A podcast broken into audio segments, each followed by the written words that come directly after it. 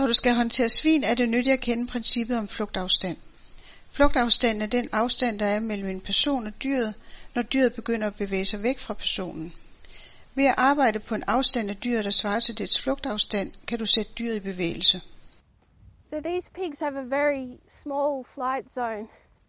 So I have to be quite close to get a reaction. But here I'm on the edge of the flight zone.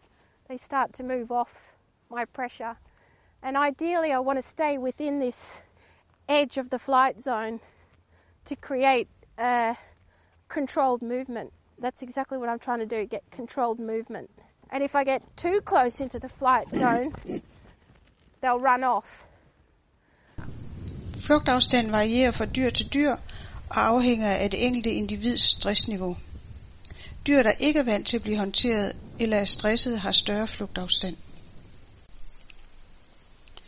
Din placering i forhold til ligevægtspunktet er afgørende for, i hvilken retning solen bevæger sig. Du kan udnytte ligevægtspunktet til at få solen til at stoppe eller dreje i en bestemt retning. So if I want to stop her, I go in front of the point of balance, which is in front of the shoulder. If I want to turn her, I need to walk towards that eyeball and initiate the turn, and then I've got the turn. I have to turn her this direction, so walk to the eyeball, the other side. Svin har en blind vinkel lige bag sig, så det er vigtigt hele tiden at bevæge sig fra side til side, så grisen kan se dig, når den drives frem.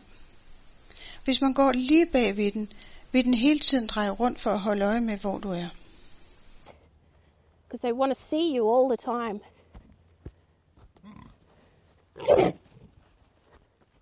So they get very upset with someone working directly behind them. So it's much better to work at an angle here where I see her eyes, she sees me. And this way I have much more control. Med lidt træning kan du lære at kontrollere dyrets bevægelser meget præcist. Jonas drejer solen mod vognen ved at træde over ligevægtspunktet.